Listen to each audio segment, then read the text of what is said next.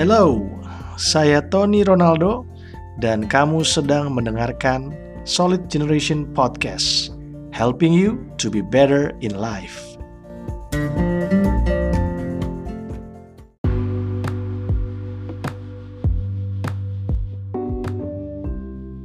Yes, selamat datang di episode ke-12 dari serial renungan Solid Foundation, dasar yang teguh.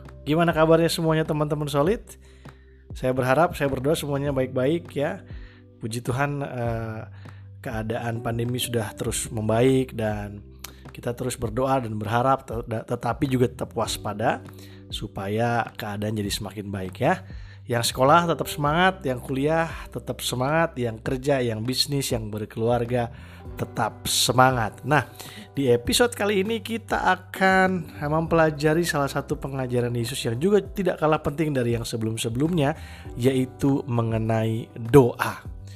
Jadi tema doa ini kayaknya uh, banyak yang uh, mempertanyakan gitu ya, banyak terjadi kesimpang siuran karena Mungkin teman-teman pernah dengar dari hamba Tuhan yang A ngajarin tentang doa kayak begini, hamba Tuhan B ngajarin kayak begitu dan kayaknya beberapa pengajaran ini sepertinya seolah-olah bertolak belakang. Nah, kalau ngalamin hal-hal kayak begini, biasanya masukan atau saran saya adalah let's go back to the word of God. Mari kita kembali ke firman Tuhan. Mari kita kembali ke Alkitab.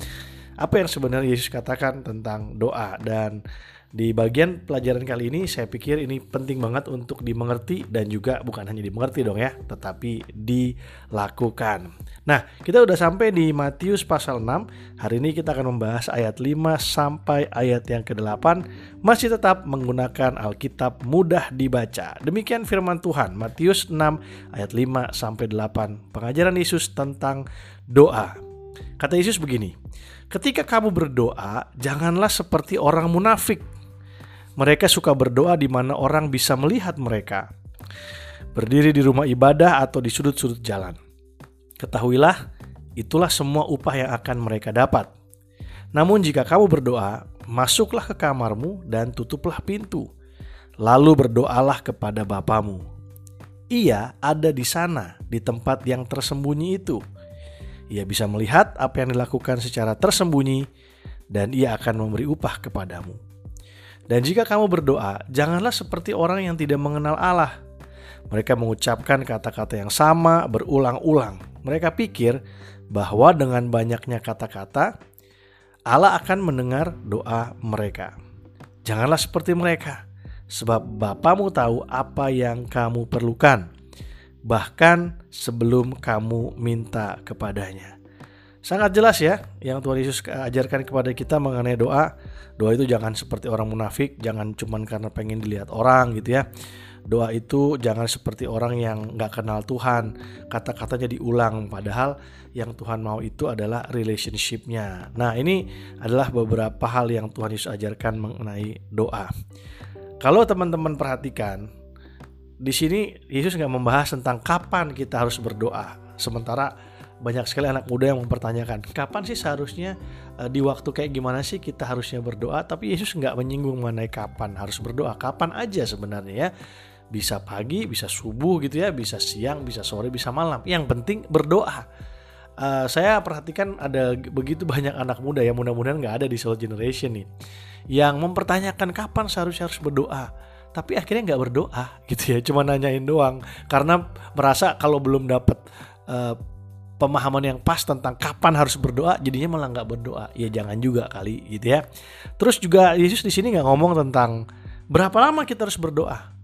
Berapa jam berapa menit hmm, berapa hari kita harus berdoa nggak nggak pernah dibilang. Artinya ya menurut mungkin kalau uh, dalam pemahaman saya berapa aja? Mau 5 menit mau 10 menit mau 15 menit mau 20 menit mau satu jam mau dua jam it's okay gitu ya.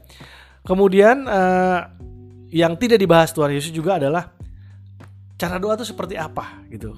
Uh, apa namanya metodenya kayak gimana? Mesti ngomong apa dulu? Gimana caranya bisa ngomong bertahan satu jam? Yesus juga nggak nggak membahas mengenai itu. Yesus cuma sempat menyinggung mengenai jangan diulang-ulang kata-katanya. Karena orang-orang di zaman Yesus yang nggak kenal Tuhan biasanya ngulang-ulang kata-kata supaya kelihatan uh, apa uh, sungguh-sungguh gitu ya. Padahal hatinya nggak seperti itu. Dan Tuhan Yesus nggak mau. Nah jadi menurut uh, saya waktu saya baca pelan-pelan uh, bagian firman Tuhan ini kata kunci dari apa yang Yesus ajarkan mengenai doa adalah yang saya sebut sebagai tersembunyi. Itu kata kuncinya, tersembunyi. Atau pribadi. Nah, menurut uh, saya kata tersembunyi atau kata pribadi ini punya tiga aspek ya. Tolong perhatikan baik-baik ya. Yang pertama adalah tersembunyi itu bisa bicara tentang posisi fisik kita. Jadi kalau kita berdoa Tuhan Yesus mengajarkan hendaknya kita menjauhkan diri dari uh, orang lain atau dari suasana yang bisa mengganggu kita. Ya mungkin kita punya ruangan khusus untuk berdoa atau kalau kita nggak punya ruangan kita membangun sebuah suasana di mana kita uh, posisi fisik kita jadi terpisah dengan dunia ini gitu ya. Ada yang mungkin pakai earphone, ada yang mungkin agak mojok sedikit gitu, ada yang mungkin uh, sambil jalan-jalan seperti saya gitu ya, jalan-jalan di tempat yang sepi jam 4 atau jam 5 pagi sambil berdoa karena kalau saya duduk biasanya saya ngantuk. Jadi sekalian jalan, berdoa, sekalian olahraga gitu ya. Jadi posisi fisiknya harus tersembunyi gitu ya. Yang kedua, menurut Yesus, menurut saya kata tersembunyi juga berarti posisi hati. Ya, percuma kalau fisiknya terpisah tapi hatinya nggak terpisah. Percuma sendirian di kamar tapi megang handphone. Memang nggak ada orang lain di sekitarnya tapi ada distraction yaitu handphone. Jadi uh, tersembunyi juga bicara tentang posisi hatinya, memisahkan diri dari hal yang lain, memisahkan diri dari perhatian-perhatian yang bukan kepada Tuhan waktu kita mau berdoa. Jadi walaupun doanya cuma 5 menit nih teman-teman ya, tapi kalau hatinya benar-benar fokus, nggak mikirin yang lain, nggak sambil megang handphone atau ngeliat yang lain, fokus benar-benar sama Tuhan, itu doa yang uh, sungguh-sungguh di hadapan Tuhan. Lalu yang ketiga, ya tadi yang pertama posisi fisik, yang kedua posisi hati, yang ketiga adalah posisi rohani. Bicara tentang identitas rohani kita. Yesus bilang gini, um, kita tuh harus berdoa seperti seorang anak meminta kepada bapaknya. Ya, jadi posisi rohani itu penting.